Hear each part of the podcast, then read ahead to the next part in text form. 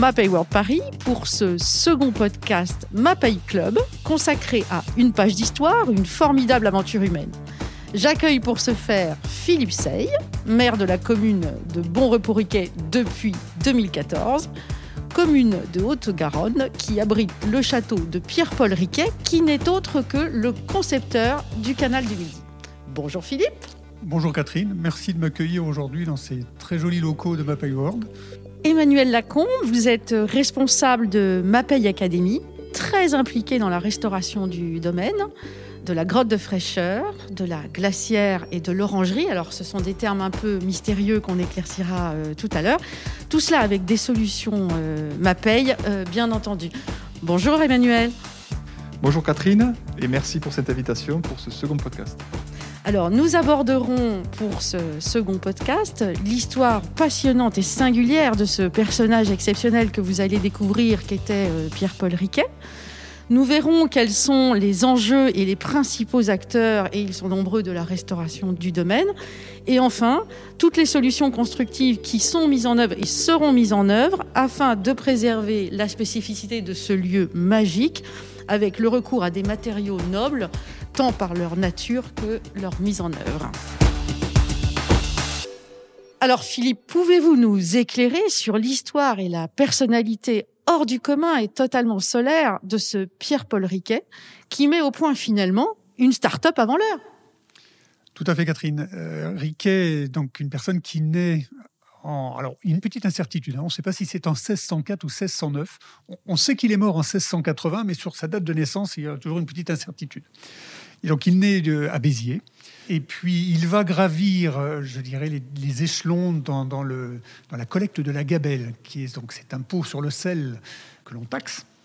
Et il va ainsi s'occuper de, tout le Languedoc et le Roussillon et s'enrichir avec cette collecte de la gabelle. Donc, il va ensuite partir dans la région de Revel, dans la montagne noire, rencontrer une personne assez importante dans ses décisions, qui est un Jean Cammas, qui est un sourcier, et avec lui, ils vont se rendre compte de, tout le potentiel hydraulique de la montagne noire et va pouvoir ainsi germer et se concrétiser ce projet de canal pour relier l'Atlantique à la Méditerranée. Mais alors, ce qui est frappant dans la personnalité de Pierre-Paul Riquet, c'est aussi son ambition personnelle, c'est-à-dire qu'il il avait envie d'un ascenseur social. Alors oui, parce que sa famille, alors Riquet, c'est d'origine italienne, hein, les Riquetti. Et sa, sa famille, à l'époque, a perdu ses lettres de noblesse. Et le fait de... il a toute sa vie est consacrée à retrouver ses lettres de noblesse. Et pour ça, il lui faut un château, il lui faut des centaines d'hectares de terre pour remonter, je dirais, au niveau ascension sociale euh, et devenir baron de bon repos. Et alors, ce qui est très frappant aussi chez ce personnage, qui, enfin, il faut le rappeler, n'était pas ingénieur hein, ni hydraulicien, c'est un chef d'entreprise qui avait une intuition absolument formidable. Alors, l'histoire de faire un canal de l'Atlantique à la Méditerranée, ça date des Romains. Depuis très longtemps, on sait que contourner l'Espagne, le Portugal, passer le détroit de Gibraltar en bateau, c'est long. On se fait attaquer par les pirates il faut verser des droits au roi d'Espagne, donc c'est assez compliqué. Euh, en plus, ça serait intéressant d'avoir une voie d'eau pour laisser passer les galères royales de l'État. Et Riquet, qui collecte la gabelle, il a besoin d'un moyen de transport pour son sel. Les routes à l'époque ne sont pas sûres, donc on se fait euh, agresser, pirater, etc. Donc d'avoir cette voie d'eau, pour Riquet, c'est fondamental. Alors, en 1651, Riquet a la possibilité d'acheter dans un petit village qui s'appelle Bon Repos, qui se situe à une vingtaine de minutes, euh, a la possibilité d'acheter un château, qui est un vieux château euh, fortifié qui permettait aux villageois de se protéger quand il y avait les guerres du catharisme, et de récupérer des centaines d'hectares. Donc il va acheter en 1651-1652 le château, il s'engage à continuer à protéger les habitants du village s'il y, a des problématiques de guerre. Et Riquet vient à bon repos pour trois raisons essentielles. Et ça, c'est important. C'est qu'il a trois projets de tracé de canal. Et celui qu'il privilégie, c'est celui qui passe par bon repos. C'est dans la vallée, donc on a la vallée du Giroux, et le château va dominer la vallée du Giroux. Malheureusement, l'archevêque de l'époque, qui est Anglure de Bourlemont, lui fait comprendre qu'économiquement, il vaut mieux que le canal du Midi passe par Toulouse. Donc il va, il va changer ses plans, mais il continue donc euh, à garder le château. Le château aussi va lui permettre de réaliser dans son parc, vous avez un domaine qui fait à peu près 28 hectares au niveau du, domaine du château, il va réaliser un démonstrateur. Et c'est là où, Riquet, hein, on a tendance à dire c'est un ingénieur, ce qui est complètement faux. Riquet est un chef d'entreprise, c'est un meneur d'hommes, c'est un type extraordinaire parce que je vous laisse imaginer à l'époque d'avoir 12 000 employés sur 250 km de tracé de canal et de gérer tout ça en une dizaine d'années c'est fabuleux, quoi. Je veux dire, c'est quelque chose d'extraordinaire à l'époque. Oui, Philippe, c'est vraiment là où on peut faire la comparaison avec euh, une start-up euh, de nos jours. Tout à fait, parce qu'il va s'entourer des personnes importantes pour trouver les fonds et convaincre Louis XIV de lui donner la concession du canal du Midi. Donc il va, il va s'entourer d'Anglure de Bourlemont, qui est l'archevêque de Toulouse, hyper influent auprès de Colbert et Louis XIV. Il va le faire venir au château hein, pour leur montrer avec les émissaires du roi comment fonctionne son démonstrateur. Et puis, euh, il va écrire cette célèbre lettre à Colbert qu'il écrit du château en 1662, où il demande la concession du canal du Midi au roi, en lui disant, alors vous allez vous étonner qu'une personne qui collecte la gabelle comme moi s'intéresse à des problèmes hydrauliques, mais il, arrive à le convaincre et lui faire passer sa passion et, et son idée que c'est faisable.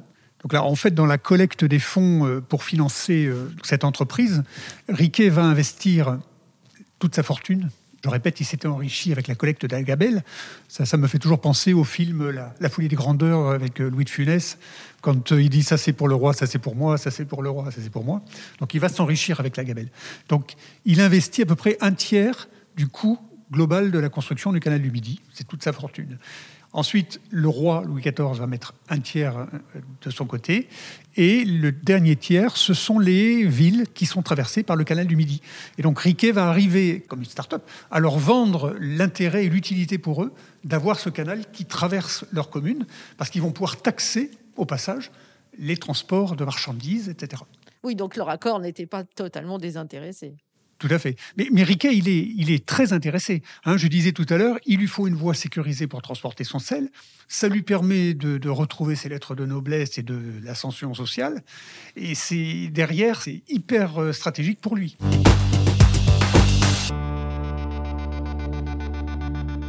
Alors, autre point euh, passionnant de, cette histoire, racontez-nous, Philippe, comment finalement euh, vous avez pu, avec la commune, acquérir le domaine. Alors, on est en 2007 et le château est occupé par une vieille dame, une dame assez âgée, qui est propriétaire du domaine et qui, avec ses petits-neveux, ses sœurs, etc., ils arrivent à la convaincre de vendre le domaine. Et donc la commune euh, est informée évidemment de cette vente. Et là, je pense qu'il était important pour nous d'être maître de notre avenir, ne pas laisser ce château euh, dans le privé euh, devenir on ne sait quoi. Euh, moi, je suis passionné par le patrimoine. je pense qu'avec le maire de l'époque, euh, il a bien senti euh, quel était l'intérêt pour nous de pouvoir restaurer et de conserver dans le domaine public ce château. Donc, le 31 décembre 2007, la commune fait l'acquisition de, ce château et de 28 hectares de, parc autour, avec évidemment hein, les financements du département qui, finance quand même 55% de l'acquisition, la région et la commune. Et, la commune Montreporriquet, c'est 300 habitants, et on s'est endetté pour plus de 35 ans. Alors, on, imagine parce que effectivement, euh, la restauration euh, du lieu euh, suppose différentes tranches de travaux, avec, j'imagine, beaucoup de contraintes de respect des codes architecturaux, euh, etc. Donc, pouvez-vous un petit peu nous, détailler le, calendrier et les différents, euh, les différents lots? Tout est classé monument historique. Le parc, tous les bâtiments, tout est classé. Donc, on a euh, évidemment la DRAC, la direction des, affaires culturelles, avec qui on travaille, les, bâtiments de France, les monuments historiques, même l'archéologie. L'ensemble de la rénovation du domaine a été chiffré à peu près à une, un peu plus d'une vingtaine de millions d'euros. Donc vous imaginez pour une commune de 200 000 euros de budget à l'année, donc euh, c'est un petit peu euh, surdimensionné et complètement irréalisable. Il y a un petit grain de folie euh, de, la commune à l'époque, mais passionnant parce que je dirais qu'on arrive à lier des relations avec les politiques pour les financements, avec les mécènes, et tels que ma paye, On va y revenir. C'est une aventure qui est quand même assez extraordinaire, qui dure depuis 2008, hein, début 2008, puisque le château a été acheté le 31 décembre 2007. Notre pire ennemi, c'est le temps. L'usure des bâtiments avec le temps, c'est catastrophique. Et je me bats, moi, depuis 13 euh, ans pour sauver les bâtiments et éviter qu'ils tombent. Donc on est obligé de phaser, parce qu'évidemment, on n'a pas trouvé 22 millions euh, comme ça qui sortaient d'une poche. Donc on a surtout commencé à sauver les bâtiments de la, de la ruine complète.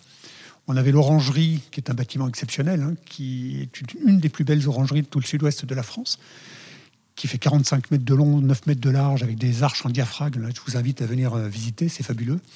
La toiture était complètement euh, en ruine. Il y avait un arbre qui poussait à l'intérieur de l'orangerie. Et le, premier mécénat qu'on a eu, c'était avec la Fondation du patrimoine et la Fondation Total, qui nous a apporté euh, l'argent nécessaire pour refaire la toiture et éviter que le bâtiment tombe. Donc ça, c'était la première chose. Ensuite, on a pu restaurer une tour du château qui, euh, était en train de, tomber. je, me rappelle, on avait organisé une opération de, débroussaillage avec des bénévoles. Ça, on en reparlera après, mais vous allez voir, c'est assez exceptionnel. Et puis on s'était arrêté, on avait mis euh, notre point de ravitaillement euh, dans, des douves à côté de la tour. Et dans la nuit, euh, une partie de la tour est tombée là où on avait mis notre point de ravitaillement. Donc il y avait quand même une dangerosité qui était assez importante. Donc ça, ça a été aussi une opération coup de poing avec l'aide du Crédit Agricole, la fondation du Crédit Agricole. Donc on a pu restaurer cette tour. Et la toiture du château est bonne. Donc Aujourd'hui, le château, ce n'est pas notre priorité. Hein. notre priorité, ce sont les autres euh, pépites qu'on a sur le site. Oui, on parlait tout à l'heure de grottes, de glacières. Voilà, on a, quelque chose d'exceptionnel parce qu'en fait, euh, Riquet, déjà, donc, euh, je, vous ai dit tout à l'heure, d'origine italienne, fait au XVIIe siècle un parc à l'italienne. Et quand on a de l'argent, il est bon d'avoir dans son parc une grotte de fraîcheur ou grotte nymphée. Alors la différence, c'est si on trouve un point d'eau à l'intérieur. Donc on est, on est en train, avec des archéologues, d'essayer d'affiner si c'était une grotte de fraîcheur ou une grotte nymphée. Ça, c'est exceptionnel parce qu'il n'y en a plus que deux ou trois en France. On va copier Versailles. Euh, Riquet et ses descendants copient tout ce qui se fait à Versailles. Donc on va trouver une glacière.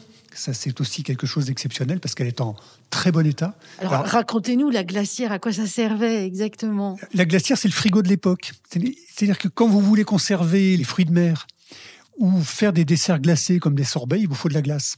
On n'a pas de frigo à l'époque. Donc on, crée un genre de cylindre qui fait... Alors le nôtre fait 5 mètres de diamètre sur 7 mètres de profondeur. Donc je vous laisse imaginer la quantité de glace qu'on peut avoir là-dedans. On peut y mettre 100 tonnes de glace. Et Riquet fait venir la glace de, la montagne noire, des Pyrénées. Il a de l'argent, donc c'est pas un problème pour lui de faire venir la glace des Pyrénées. Et cet effet de volume hein, va faire qu'on va avoir de la glace toute l'année. Donc c'est exceptionnel. C'est exceptionnel.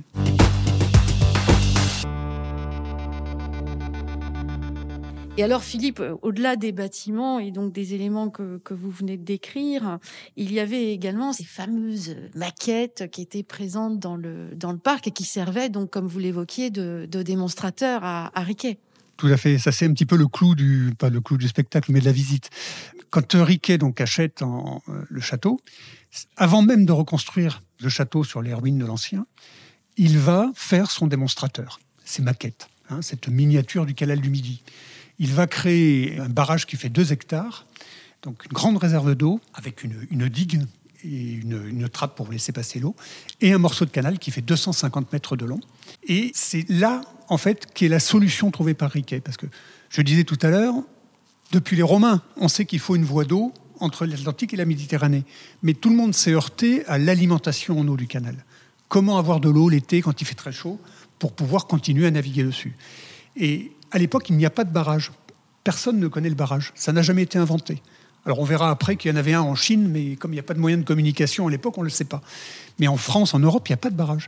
Et donc l'idée de Riquet, quand il est dans la montagne noire avec ce sourcier, c'est cette idée de, grand bassin de, de ce qu'on appelle le réservoir qui est à Saint-Ferréol.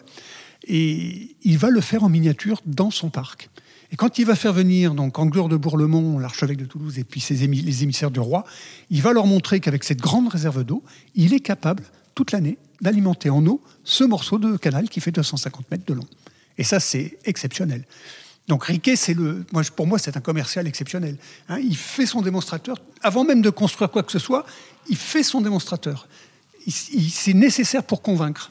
Oui, en fait, c'est un grand visionnaire qui s'est donné les, moyens de. Il, s'est donné les moyens. C'est comme un commercial qui va faire la démonstration de, ses revêtements, de, ses, hein, de, de, son béton ciré. Il va, il va, il va réaliser son, son démonstrateur. Alors on, comprend bien euh, l'ampleur, hein, c'est vraiment les travaux, euh, les travaux d'Hercule que vous avez entrepris. Euh, comment interviennent les différents acteurs dans le, dans le phasage des travaux et qui sont-ils ces acteurs? La première chose qui a été faite par la commune, c'est de s'associer à une fondation pour pouvoir permettre aux mécènes, aux entreprises, aux particuliers d'avoir de la défiscalisation. Ça, c'était important. Donc, on a passé des accords avec la Fondation du patrimoine Ensuite, la commune a inventé une opération, euh, on était un petit peu, vous de crowdfunding que l'on trouve aujourd'hui euh, assez à la mode, mais à l'époque, ça n'existait pas. Et on, a créé une opération qu'on a appelée l'opération 200 000 pixels. C'était euh, utiliser Internet avec sa puissance pour pouvoir capter du monde, je dirais, sur toute la planète. On a pris une photo du château qu'on a divisée en 200 000 parties et on venait vendre, et on continue d'ailleurs, hein, à vendre virtuellement un morceau du château. C'est-à-dire vous venez cliquer sur un petit bout du château, chaque pixel, on appelle ça observation de 200 000 pixels, parce que chaque pixel vaut 100 euros, et vous avez 66 euros de défiscalisation. Et ça, ça nous a permis de financer les 20% qui sont à la charge de la commune et qu'il nous faut systématiquement financer. Donc on a réussi presque à avoir une centaine de milliers d'euros d'achat de, de, pixels. Et tout ce qui a été fait jusqu'à maintenant dans le château a pu être financé grâce à ça au niveau de la part communale. Ensuite, donc, vous avez euh, les acteurs euh, publics, hein, comme euh, l'État, qui nous aident beaucoup. Ça, ce sont les relationnels que l'on peut tisser avec le préfet. On a aussi évidemment les, tous les acteurs publics, hein, comme l'État, qui est un contributeur très important, surtout sur l'orangerie.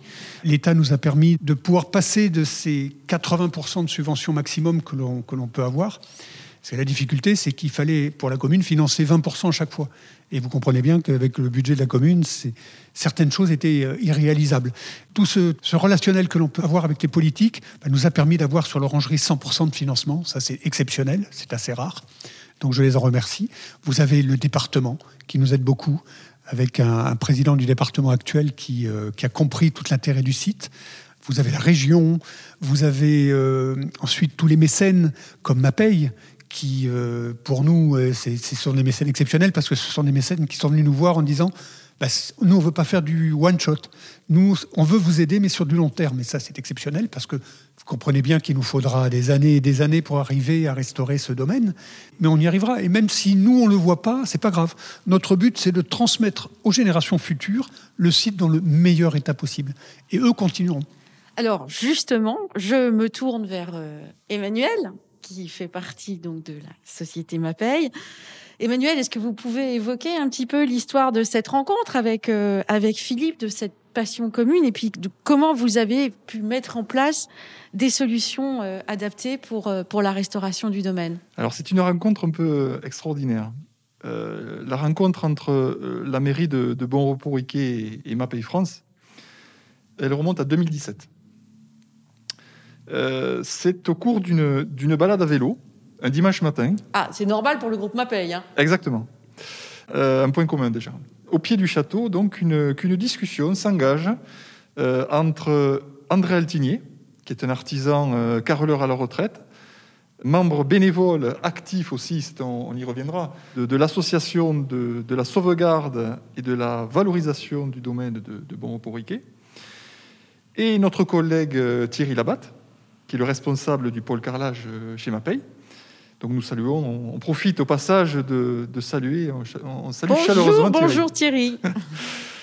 Alors, pour, répondre à votre question, euh, Catherine, on va dire que, de cette discussion dominicale et sportive euh, va naître une, une, extraordinaire aventure humaine. Hein. une passion commune pour, pour la culture et, la préservation des, bâtiments historiques. Et là, vous parliez du vélo. Euh, là, on parle de la culture. Ça fait partie de, deux piliers. C'est vraiment l'ADN également de ma pays. Alors, en, 2000, en 2007, comme disait Philippe Say tout à l'heure, lorsque, la mairie de Bon Repos Riquet euh, achète ce domaine, il y a véritablement de la passion, hein. il y a de l'audace, il y a de l'envie, de l'envie de sauvegarder ce, patrimoine local. Et là aussi, autre caractéristique, c'est vrai que le groupe MAPEI et, la mairie de Bon Repos Riquet partagent, on va dire, pleinement ces, valeurs humaines et, culturelles. MAPEI France donc s'est engagé depuis, euh, depuis donc 2017, hein, à côté de, la commune, sur des conseils, sur euh, l'accompagnement sur la mise en place de produits. On va revenir sur les différents chantiers. MAPEI France donc, a, ainsi rejoint, euh, dès 2000, comme je disais, 2017, le, cercle des mécènes du château de Bon Repos Riquet.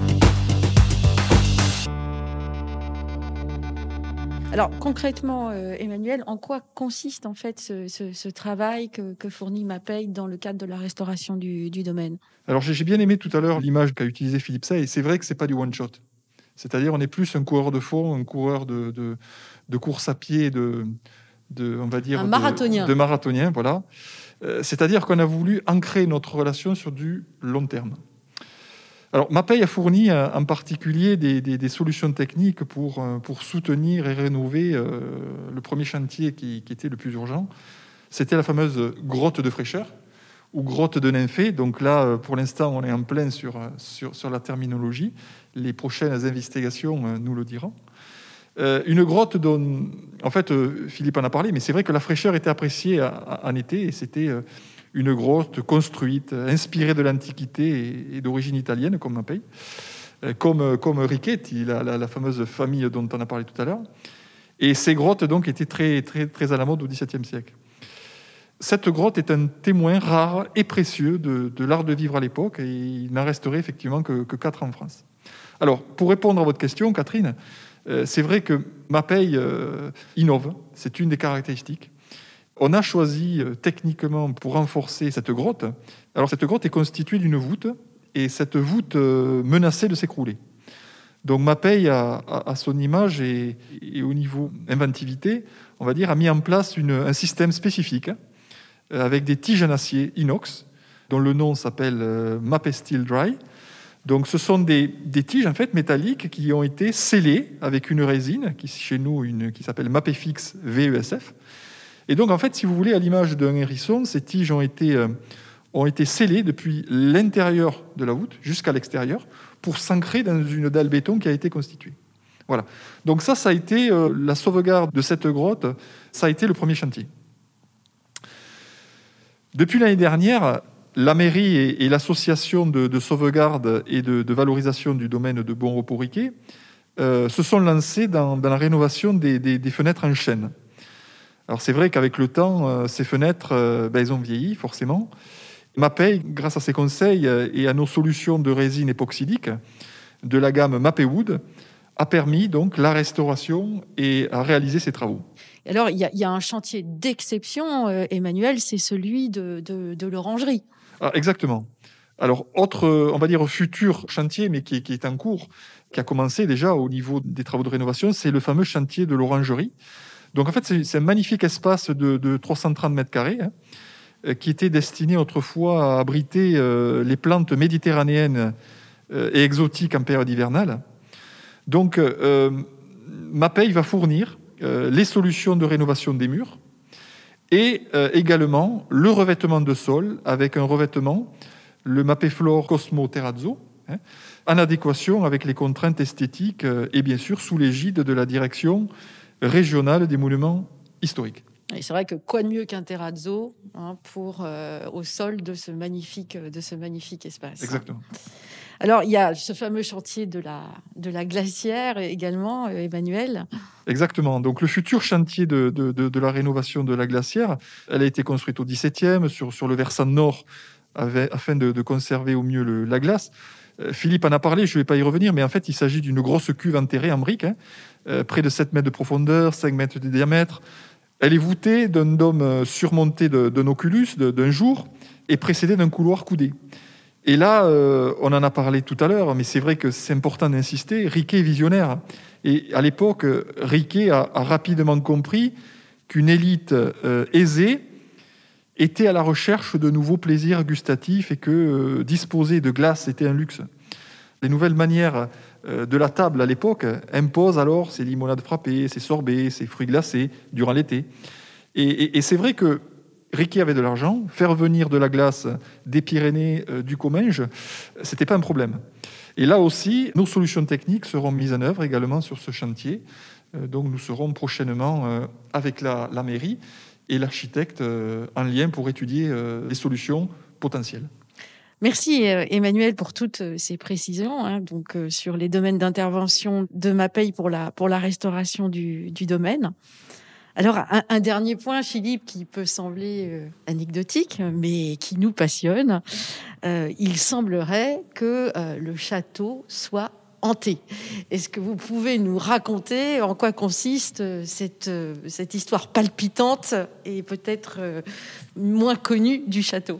Alors ça, c'est sur les dires de l'ancienne propriétaire qui nous disait euh, discuter avec elle. En fait, le, fantôme, ça serait Dorothée Étiennette de Riquet, arrière-petite-fille de Riquet, qui donc euh, propriétaire du château à l'époque, mariée à une personne très influente et très importante, qui est Monsieur de Cambon, grand consul de Toulouse.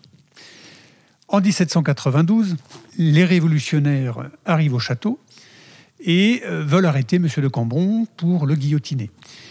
Il a fui à Paris et euh, Étiennette refuse de leur dire où il est parti. Et en représailles, c'est elle qu'ils vont guillotiner en 1792. Et depuis, elle hanterait le château de Bonrepos. Bon, c'est une histoire. Moi, euh, c'est vrai que descendre dans le château à 2-3 heures du matin, non merci parce qu'il y a tellement de bruit, tellement de bestioles qui peuvent vous passer que non. Mais il y a des anecdotes qui sont intéressantes, comme le fait qu'au début, là, on, réalisait des expositions un petit peu muséographiques, et les personnes qui, avaient ce, toute leur collection dormaient au château pour la protéger. Et deux personnes euh, à six mois ou un an d'intervalle sans se connaître, quand je leur ai posé la question, alors vous avez bien dormi au château, pas trop froid, etc., m'avaient répondu on a été réveillé à 3 heures du matin, il y a quelqu'un qui marchait dans les étages. C'est quand même assez exceptionnel. Alors, j'ai un jour, euh, sur des problématiques d'incivilité euh, d'artisans qui vous déposent des déchets euh, sur la commune, j'avais acheté un appareil photo pour piéger les ours que l'on met dans la forêt, à déclenchement automatique. Et un jour, je me dis, tiens, tu vas le mettre dans un des étages du château pour voir un petit peu. Et à 3 heures du matin, j'ai une photo qui m'est arrivée où on voit euh, une ombre blanche qui passe devant la photo et on dirait voir un visage. Donc, euh, bon, après, c'est vrai qu'on peut, on peut toujours dire qu'on voit plein de choses. J'en avais parlé au, journal de la Dépêche, qui est le journal régional euh, du côté de Toulouse. Ils ont fait un article là-dessus avec la photo et c'est un des articles les plus lus et les plus cliqués sur Internet. Et donc on a euh, prochainement, d'ailleurs c'est la semaine prochaine, un chasseur de fantômes qui va venir passer toute une nuit euh, dans le château en mettant des caméras, des micros, etc. et essayer de voir si euh, Dorothée se manifeste.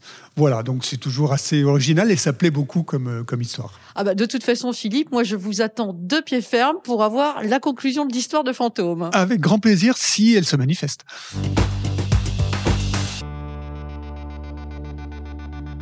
Alors la tradition euh, avec euh, les podcasts euh, Mapay Club, c'est que chaque invité résume en une phrase son mot de la fin. Philippe Résumer en une phrase, vous m'avez entendu, c'est compliqué, hein, parce que je serais intarissable sur le sujet. moi, c'est remercier Mapay de leur aide.